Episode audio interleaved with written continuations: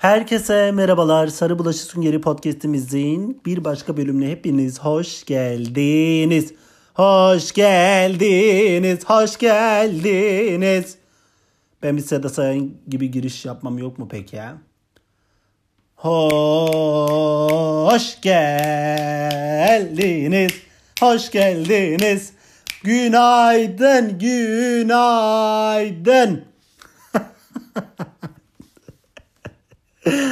Herkese selamlar arkadaşlar. Ne yapıyorsunuz? Nasılsınız? Ya ben bir aydan fazladır galiba yeni bölüm yüklemiyorum ya. Benim tembellik seviyem ne olacak ki?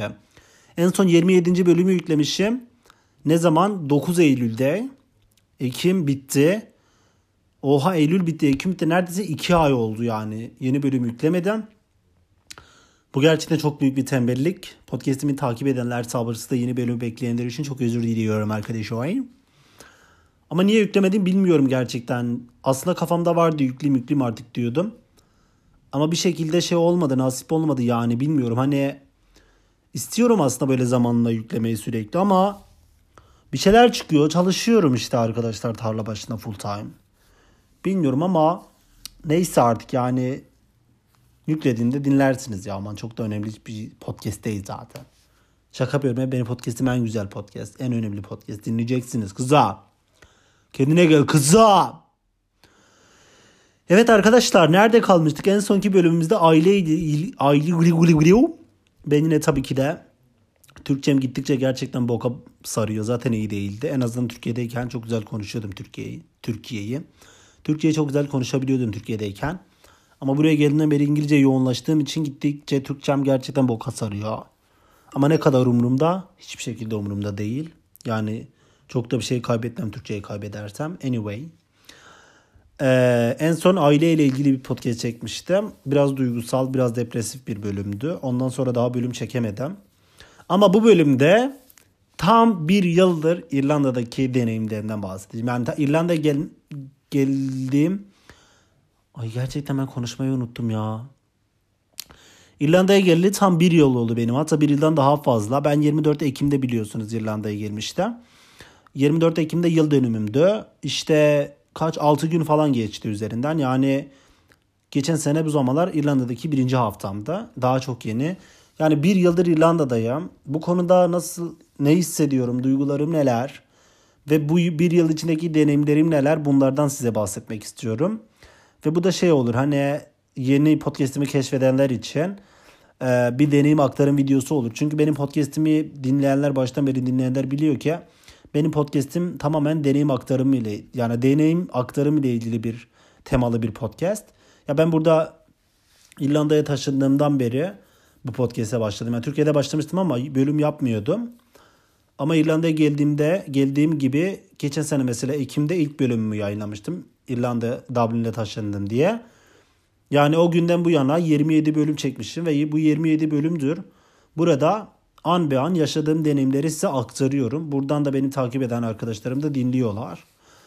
Ee, yine bir bu bir yılın özeti gibi bir şey olacak bu bölüm. O yüzden burada bir yıl içerisinde neler değişti, neler oldu, nasıl hissediyorum, duygu ve düşüncelerim neler, ne düşünüyordum, neler değişti, nasıl hissediyorum bunlardan bahsedeceğim size. Şimdi öncelikle çok mutluyum gerçekten ve şöyle hissettim ben yani 25 Ekim'de uyandığım zaman ee, gerçekten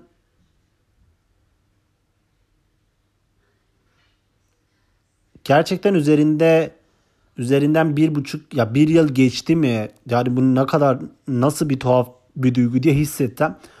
Ve bana hiçbir yıl gibi gelmiyor. Sanki yıllardır bu ülkede yaşıyormuşum gibi sanki 50 yıldır bu ülkede yaşıyormuşum gibi o kadar e, şey oldu ki o kadar e, bana tuhaf geliyor ki sanki yıllardır burada yaşıyormuşum gibi gerçekten. Yani hala idrak edemiyorum bir yıldır. Bir yıl bana az geliyor yani haksızlıkmış gibi geliyor. Hayır ben daha çoktur buradayım diye. Bu da benim buraya ne kadar adapte olmamla ilgili, ne kadar entegre olmamla ilgili galiba. Bayağı alışmışım buraya. Yani e, bunun şoku var üzerinde hala. Çünkü ben buraya gelmeden önce zaten biliyorsunuz ki Türkiye'de e, neredeyse bir buçuk yıl vize bekledim ben. Vize bekleme sürecinde zaten İrlanda'ya gelme sürecime kendimi hazırladığım için İrlanda'ya geldiğimde sanki yıllardır burada olmam gerekiyormuş gibi e,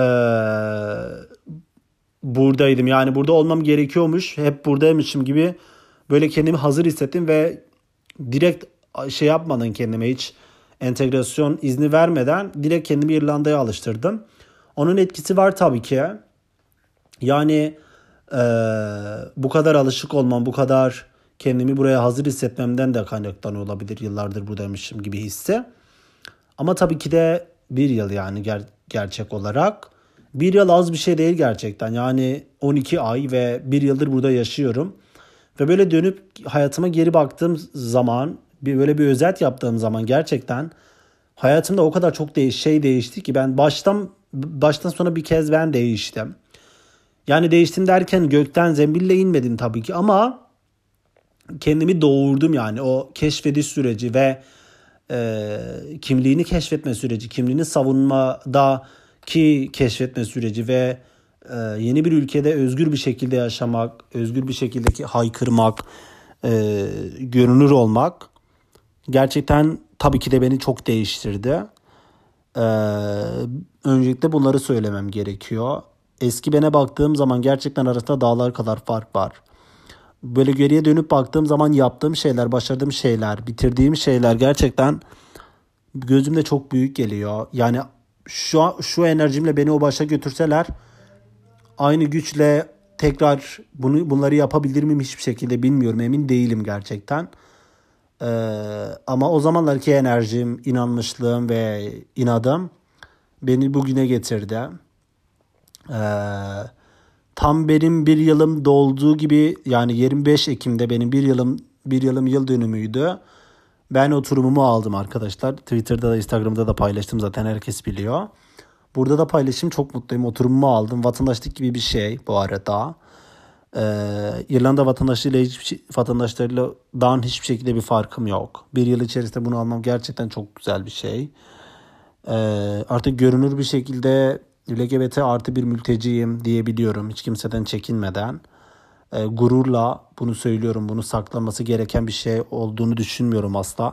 Tabii ki dünyanın her yerinde mülteciler, Kürt mülteciler, LGBT artı mülteciler mülteci olduklarını gizliyorlar o fobiden, nefretten dolayı. Ama görünür mülteci olanlar da var bizim gibi. Ben asla gizle, gizlemiyorum. Gizlemememin dışında bir de görünür bir şekilde bunun e, politikasını, mücadelesini veriyorum. Bu da beni çok güçlendiriyor. Tabii ki de gelen nefretler e, az değil ama hiç de umurumda değil. Çünkü benim e, güvenlik alanımı sarsmıyorlar. Daha çok güçlendiriyorlar beni. Ve bu noktadan da birçok LGBT artı mülteci ve LGBT artı mülteci adayına güç olduğumu düşünüyorum. E, iltica bir haktır kesinlikle ve biz dünya vatandaşıyız. Dünyanın her yeri bizim ve istediğimiz yerde yaşama hakkımız var. Bir sınırın içerisinde doğduk diye o sınırların içerisinde kalmak zorunda değiliz. Bunu hiç kimse belirleyemez. Elimizde olmadan, bizim seçimimiz olmadan doğmuş olduğumuz ülke sınırları bizim o ülke sınırları içerisinde kalacağımız anlamına gelmiyor. Dünya hepimizin, hepimizin dünyası ve hiç kimsenin babasının malı mülkü değil. O yüzden ilticanın ana mantığı budur. Kimsenin boynuna e, yük olmuyoruz. Hakkımız olan olanı alıyoruz. O yüzden iltica etmek politik bir eylemdir ve e, mülteci olmak bir gururdur ve gururla mülteci olduğunu söylemek de bir gururdur. E, o yüzden hani merak edenler nasıl vatandaşlık aldın, nasıl hemen oturum aldın diye merak edenler. Ben mülteciyim, LGBT artı Kürt bir mülteciyim. Kürdistan e, hakları, Kürt hakları ve LGBT artı hakları e, savunucusuyum. Bu noktada bir mülteci LGBT artıyım. Buradan dolayı e, benden yardım isteyenler, danışmanlık isteyen arkadaşlara zaten elimden geldiği kadarıyla yardım ediyorum. Ancak e, onlara da söylüyorum zaten. Herkesin davası biriciktir. Yani benim yaşadığım şeyler, benim e, hikayem tamamen bana göre bir hikaye.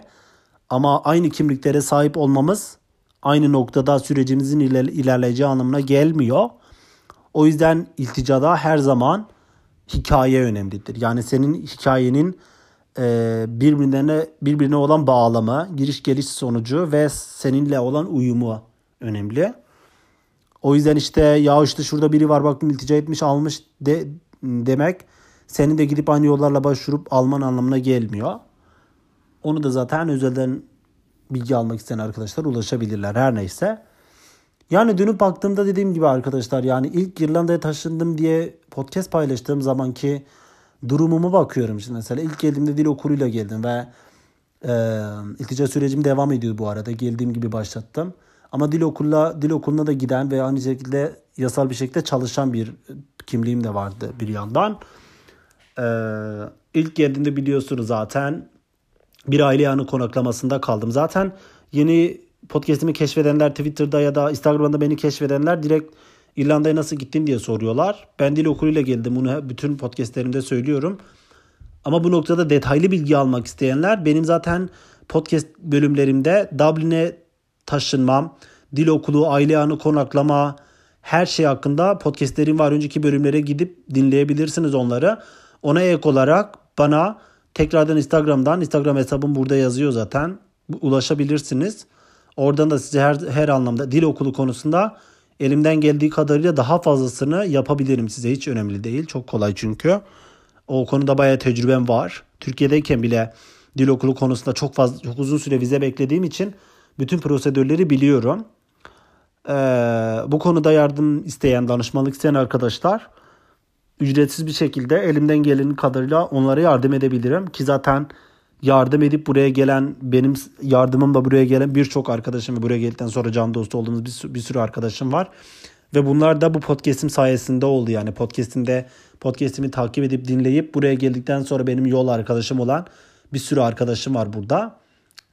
Siz de aynı şekilde gelip burada aynı yolda mücadele etmek istiyorsanız, aynı yolun yolcusu olmak istiyorsanız ben sadece bir aracı oluyorum. Yani kimseden bir beklentim yok. Sadece ben o ülkedeyken nasıl ki yardıma ihtiyacım vardı ve yardım arayacak yani gerçekten güvenli bir şekilde e, güvenli bir şekilde rahat bir şekilde kendi kafama takılan soruları sorabileceğim bir Lubunya e, örnek yoktu gerçekten benim önümde. Yani ben YouTube videolarını izliyordum.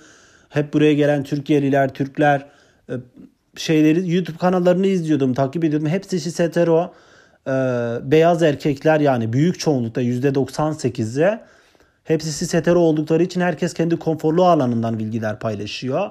İşte Dublin'de konaklama nasıl? Dublin'de ne kadar çalışabilirim? Hangi cartla PPS, GNAB, cartçurt hep böyle şeyler hakkında konuşuyorlar. O yüzden ben kendi merak ettiğim, kendi güvenli alan, alanlarımla ilgili soruları soramıyordum. Çünkü öyle bir profil yoktu benim gönlümde. Ama ben böyle bir profilim buraya gelmek isteyenler için. O yüzden bence çok şanslısınız. Yani ya şöyle kendimi övmek için demiyorum. Ben gerçekten böyle bir şans olsaydı benim için çok daha güzel olacaktı. Ama ben buraya geldiğimde hep kendi kendime böyle çabalayarak belki de birisine sorarak elde edebileceğim bilgiye 2 ay sonunda 3 ay sonunda zorluklarla eriştim.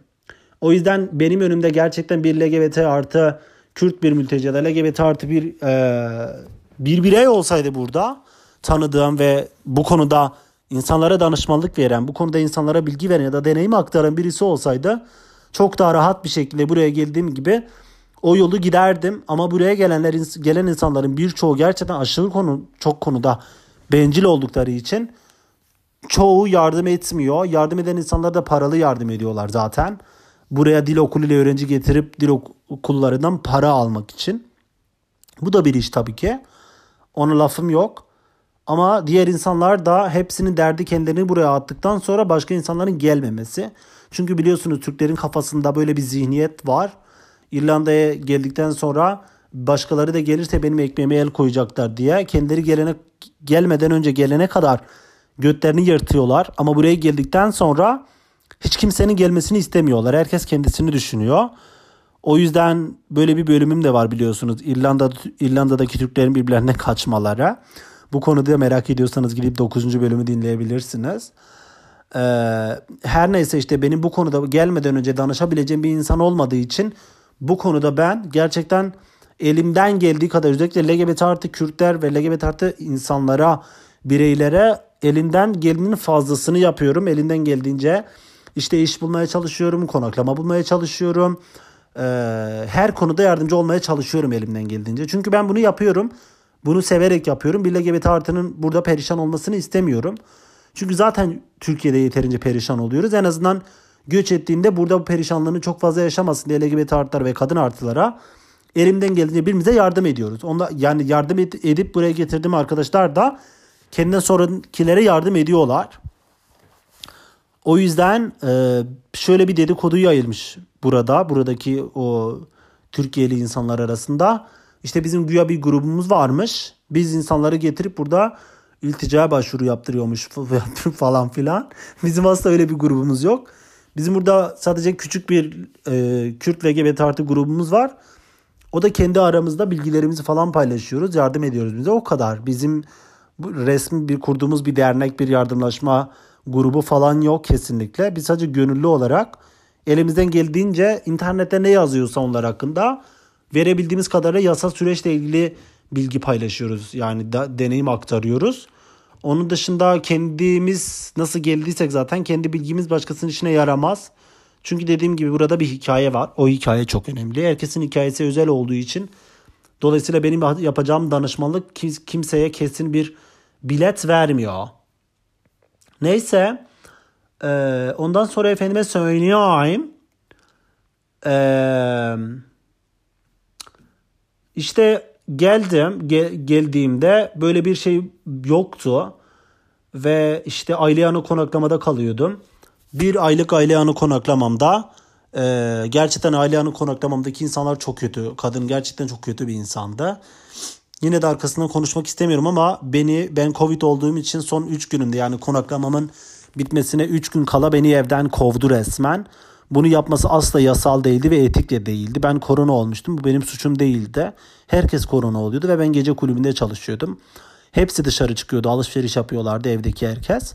Ben de gece kulübünde çalışıyordum. Başka şansım yoktu. Çalışmak zorundaydım yani. Para kazanmak zorundaydım ki burada tutunabileyim. İlk ayımda daha yani yeniyim. Korona kaptım gece kulübünde. Korona kaptığım için işte ben hastayım biz yaşlıyız. Ee, korona istemiyoruz başka yere git falan diye. Beni kovdu resmen evde. Ben ondan sonra e, bunlar bunları anlatım bölümler de var hepsi. Ben sadece böyle küçük bir özet yapıyorum bu bölümde. Hani nasıl neler başardım diye.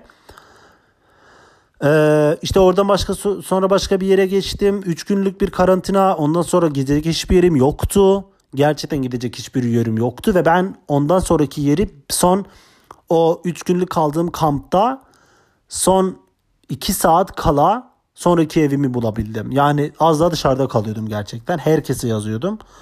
Sonra başka bir ev buldum. Çok güzel adamlar çok iyiydi gerçekten. LGBT artı bir bireydi. Onunla kaldım birkaç dört ay falan.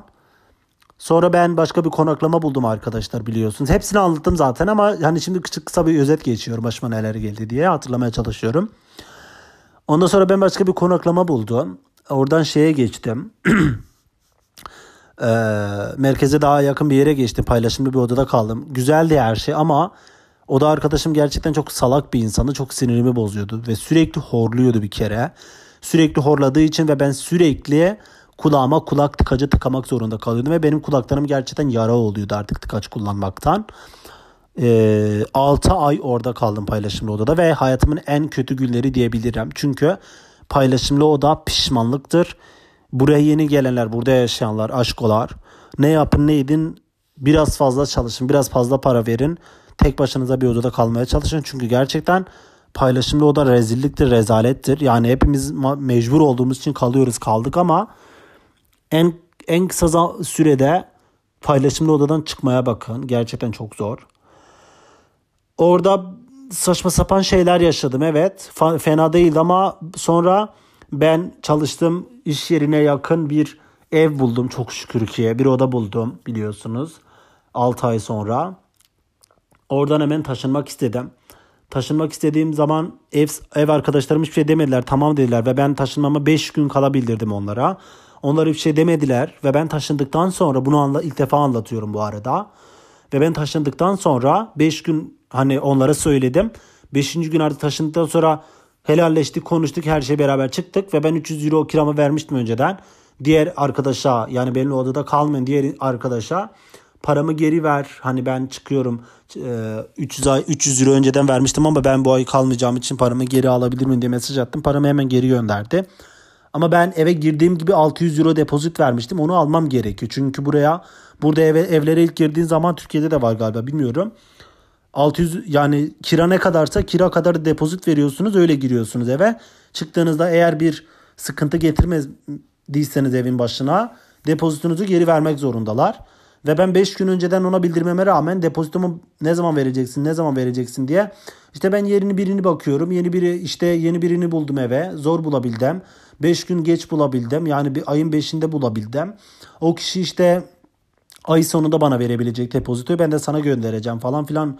Bir ay boyunca ben bununla uğraştım depozitomu gönder gönder sonra bu bu başladı bahaneler uydurmaya. Sen bana geç haber verdin işte sen şöyleydin böyleydin şöyle yaptın hiç ortada olmayan hiçbir şekilde gündem evde yaşarken gündeme getirmeyen şeyleri içine doldurmuş doldurmuş ya da o gün küründen uyudurdu. İşte sen temizlik yapmıyordun. Sen tuvaletleri bu kaldığım müddetçe dört defa temizledim. Ben sürekli tuvaletleri temizliyorum. Sen şöyle bıraktın. Evi şöyle bıraktın. O dolabında şunları bunları bıraktın diye bana bir sürü bahane uydurdu. Depozitomun üzerine yatmak yatmak için dedi, depozitonun yarısını veremeyeceğim dedi. Ben ne yaptım ne gerizekalıdan ee, depozitomu alamadım. O yüzden depozitomu vermediği için bir gerçekten rezillik yaşadım. 300 euromun üzerine yattı. Ben de artık Allah kahretsin paramı ver ne olacak olsun. Umurumda da yeter ki 300 euromu ver. Artık sonunda şey yaptım 300 euromu verdi her yerden engelleyeceğim. O kadar sinir etti ki beni depozitum üzerine attı gerizekalı. O yüzden bir yere depozito vermeden önce arkadaşlar lütfen bunu yapın. Bak ben yapmadan imzalayın bir şeyler. Konto, kira sözleşmesi imzalamadan bir yere çıkmayın. Depozito veriyorsanız bir, bir şey imzalayın. Depozito verdiğinize dair. En azından evden çıktığınız zaman depozitonuzun üzerine yatacak olan o insana şey yapabilirsiniz. O insana depozitonuzu geri alacak bir yasal bir belge olur, olur elinizde. Bunu asla unutmayın. Çünkü burada çok insanlar depozitoların üzerine yatıyorlar. Yani evi kiralıyorlar insanlara. Atıyorum işte 2 ay 3 ay duruyor insan. Çıkmak istiyor. Çıkmak istediği zaman depozitonun üzerine yatıyor vermiyor. E ortada ne bir sözleşme ne de bir şey belge ol, olduğu için bu insanlar bu paralarını alamıyorlar. Bu da çok büyük bir problem burada. Konaklama zaten bir rezalet burada. Çok kötü bir durumda gerçekten. Konaklama bulmak imkansız. Her gün en az 5 tane arkadaşım bana yazıyor konaklamaya ihtiyacım var bulursan haber ver diye. O yüzden depozito olaylarına dikkat edin arkadaşlar. Neyse. Sonra ben iş yerime 6 dakika yürüme mesafesinde ev, şu andaki evime taşındım ve ilk defa gerçekten huzurlu bir şekilde nefes alabildiğim bir eve taşındım. Evim o kadar güzel ki e, tek başıma double odada kalıyorum. Yatağım çok büyük, evim çok güzel, çok temiz her yer. Zaten ev arkadaşım mükemmel bir insan. Storylerimden tanıyorsunuz Evan. Çok tatlı bir LGBT bir birey arkadaşımız o da. Sonra da Begi'yi aldım evime. Canım arkadaşım, en yakın arkadaşım Begüm'ü aldım yanıma. Ee, Begüm'e geldiğimden beri tanışıyoruz. En yakın arkadaşım ve ev arkadaşım şimdi. Ee, ben Begüm ve Evan yaşıyoruz aynı evde. Çok güzel. Gerçekten huzurumuz çok şükür nazar değmesin ki yerinde. Gittikçe her şey çok daha güzel oluyor. Buraya taşındım işte. İş yerime de zaten e, 6 dakika yürüme mesafesinde asla yorulmuyorum gidip gelmekte. Merkeze de gitmekle uğraşmıyorum. Çünkü gerçekten merkez beni çok yoruyor artık. Çok kalabalık Dublin şehir merkezi arkadaşlar. Yani aşırı derecede büyük bir hengame var. Neredeyse İstanbul gibi oluyor artık yavaş yavaş. O yüzden beni yoruyor ya. Ben merkezi sevmiyorum artık. Merkezde 6 ay boyunca çalıştığım için bir de geri kalan aylar iş yerinde de merkezde yaşadığım için sürekli trene bin, otobüse bin, otobüse bin, trene bin, işe gel falan. Bütün vaktim yolda geçiyordu neredeyse. O yüzden artık yoruldum yani. Oturduğumuz yerde merkeze uzak biraz 25 dakika 30 dakika uzaklıkta çok sakin tertemiz deniz kenarında bir yer. Çok sakin çok güzel kafamız çok rahat. Sadece iş haftada bir iki defa işim olunca merkeze gidiyorum sonra geri geliyorum. O yüzden çok güzel o anlamda. İşte böyle yani bu süreçlerde buralarda kaldım. İlk 6 ay biliyorsunuz zaten gece kulübünde çalıştım. LGBT artı 1, LGBT artı 1 drag queenlerin e, şov yaptığı Dublin'in en tarihi, en eski ve en meşhur gay barında çalıştım biliyorsunuz gece kulübünde 6 ay. Sonra gerçekten gece kulübünde be çalışmak beni çok yorduğu için kafamı gerçekten çok yorduğu için zaten psikolojik olarak yıkımdaydım geldiğim zaman bir de o hengamenin içine girdiğim zaman beni gerçekten çok yordu ve yorduğu için de e, işimi değiştirmek istedim ve baristalığa başladım. Ve 6 aydan fazladır da baristalık yapıyorum. İşimde de bayağı yükseldim şu anda. Gayet güzel gidiyor ama ben iş, baristalık işimi de değiştirmek istiyorum. Çünkü artık vatandaşlığımı aldığıma göre, oturumumu da aldığıma göre daha resmi, daha güzel işlerde çalışabilirim. O yüzden daha böyle ofis işlerine başvurmayı düşünüyorum. Biraz da ofis deneyimim olsun istiyorum. Ee, öyle bir planım var yakın süreçte ama şimdilik iyi. Şimdi bir acelem yok. Güzel güzel planlarım var. Ee, yurt dışına artık e, çıkış iznim olduğu için güzel ülkelere Avrupa'ya, Amerika'ya, Kanada'ya. Böyle artık Christmas'tan sonra bir e, yurt dışı planı düşünüyor abla. Uçağınız kalkıyor diye. Çünkü geldiğimden beri bir yıldan bir yıldır hiçbir yere çıkmadım, hiçbir yere gitmedim, hiçbir yere gezmedim. Sadece Belfast'a gittim. Belfast'ta yurt dışı sayılıyor burada ama sonuçta o da İrlanda'nın bir yerinde olduğu için trenle gittim geldim o kadar. Onun dışında hiçbir yere gitmedim. Şu anki e, planımda şeye gitmek var. E, e, Amsterdam'a ilk gitmek istiyorum. Sonra Kanada'ya gitmek istiyorum. Orada sobanı görmek istiyorum. Amerika'ya gitmek istiyorum. Çok sevdiğim arkadaşlarım var. Avrupa'yı böyle sırayla her yeri gezmek istiyorum artık. Gerçekten hiçbir engelim yok. Çok kafam rahat. İşte böyle Halloween'de arkadaşlar bu geçtiğimiz hafta sonu Halloween'de gerçekten çok güzel çok yorucu bir süreçti. Çok güzel kostümler giydik işte Halloween'de dışarı çıktık. Geçtiğimiz sene ben tam Halloween'e denk gelmiştim biz geldiğimizde birinci haftamızda Halloween'de. Ama hiç kimseyi tanımadığımız için hiçbir yeri bilmediğimiz için ne makyaj ne kostüm bir şey bildiğimiz için hiç Halloween'e katılamamıştık. Her yerde insanlar eğleniyordu ama daha Covid de yeni e, bitmemişti. Bitmek üzere olduğu için çok fazla da kalabalık değildi geçen sene. Biz de katılamamıştık Halloween'e. O yüzden bu sene benim ilk Halloween'imdi. Ve çok heyecanlı ve çok güzeldi. Kostüm sipariş ettik. Zaten Instagram'dan, Twitter'dan takip edenler görmüşlerdir. Ruh hastası deli gelin kostümü giydim. Çok güzeldi, çok komikti gerçekten. Çok güzel, korkunç bir kostüm olmuştu. Dışarı çıktık onunla işte eğlenmeye gittik. Sonra ev partisi verdik önce dışarı çıkmadan önce bir önceki gün. Parti arkadaşlar geldi, oyunlar falan filan. Ee, Halloween bitti dün. Bugün 1 Kasım ve Christmas heyecanı başladı burada. Başladık biz e, iş yerlerini falan süslemeye. Christmas heyecanı başladı burada resmi olarak. Burada böyle yani Halloween biter Christmas başlar. Christmas bitti şimdi sonra yılbaşı heyecanı başlayacak. Yılbaşı bittikten sonra St. Patrick Days gelecek falan. Sonra Pride geliyor zaten. Burada hep böyle bir temalar var. Hiçbir zaman bitmiyor insanlar kutlama, eğlenme yapmak için. O yüzden hiçbir zaman bitmiyor orada bizim bizim o günlerimiz. Yani e, St. Patrick's Day geliyor. Yılbaşından sonra St. Patrick Days. St. Patrick's Days çok önemli. Çok büyük bir karnaval oluyor burada. Ondan sonra zaten Pride Pride ayı geliyor. İki ay boyunca Pride oluyor burada neredeyse o tema var. Pride ayında sonra Trans Pride yapıyoruz. Trans Pride'dan sonra hmm, sonra zaten Halloween geliyor. Halloween sonra yine e, Christmas sonra yılbaşı yine böyle devam ediyor. O yüzden dışarı çıkıp eğlenmek, eğlencelere katılmak için her zaman bir bahane oluyor. Şimdi şu an Christmas'ın heyecanı içerisindeyiz. Geçtiğimiz sene ben Christmas'ım ilk Christmas'ımı yaşamıştım. Çok da güzeldi gerçekten. Ee, onun da podcast'ini çekmiştim size. Ee, nerede? Ha. Geçtiğimiz sene Aralık'ta Dublin'de Christmas ve TC'deki bayramlar diye e, bir bölüm paylaşmışım. Ondan sonra Dublin'de Lubunya ortamı nasıl diye bir bölüm paylaşmıştım. Çok dinlenen bölümlerim arasında. Bu bölümle ilgili bir güncelleme de gelecek bu arada. Bu geldiğim zaman e, mesela Aralık'ta yayınlamışım bunu. Ekim, Kasım, Aralık 3 aylık bir sürecimde yaptığım deneyimler sonucunda konuştuğum bir podcast. Burada çok şey değişmiş olabilir. O zamanlar benim görmeyip şimdi gördüğüm çok şeyler var. Bu bölüme bir güncelleme gelecek.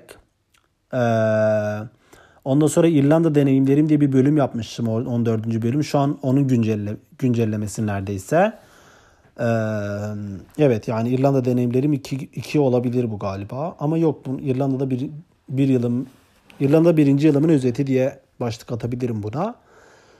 Ee, yani so far ne anlatabilirim size bir yıl içerisinde?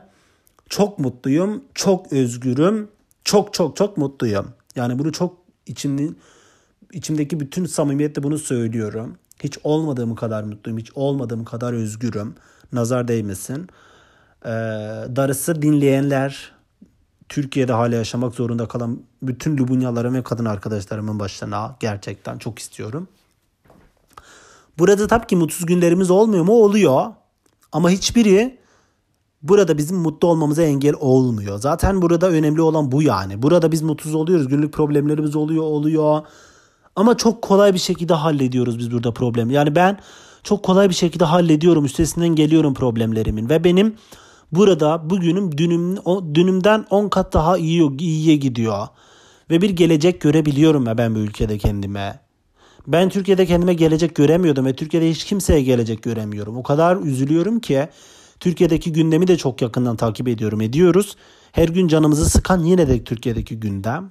Ve şu anda iktidar ve e, diktatör Erdoğan rejimi LGBT artılara hiç olmadığı kadar baskı yapmaya başladı. Gid, git, gitmelerin göt korkusuyla gitmeden yapabilecekleri bütün pislikleri yapmaya çalışıyorlar ve benim gerçekten umudum yoktu bunu zaten söylemiştim. Hala yok ama kimseyi umutsuza düşürmek istemiyorum. Her zaman bir umut vardır. Umarım yani hepimizin en güzel dileği, en çok istediği şey bu. Umarım defolup giderler. Yerine kim gelirse gelsin hiç umurumda değil gerçekten.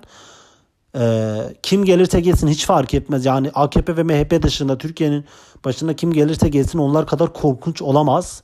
Yine de tab- tabii ki de gerçekten elle tutulabilir, tutulabilir biri, biri yok.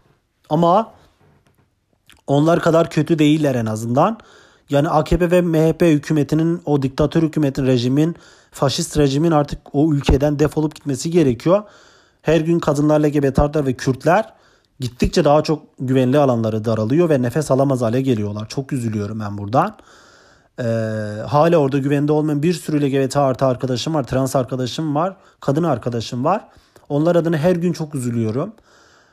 Ee, o yüzden hani o karanlık ülkeden buraya gelmek, burada yeni bir hayat kurmak tabii ki de çok güzel. Yani e, geriye dönüp baktığım zaman tabii ki de ya bu soruyu bana sordukları zaman çok sinir oluyor Menel. Sinir oluyordum. İlk zamanlar bana sordukları zaman işte gittiğine pişman mısın? Ee, ne düşünüyorsun? Benim hiçbir zaman pişman olma gibi bir lüksüm olamaz bir kere. Bunu zaten önceki podcastlerimde de söylemiştim. Ay yalnız şey oldu bugün hep ya. Yani bir şey söylüyorum önceki podcast'imde söylemiştim. Neyse.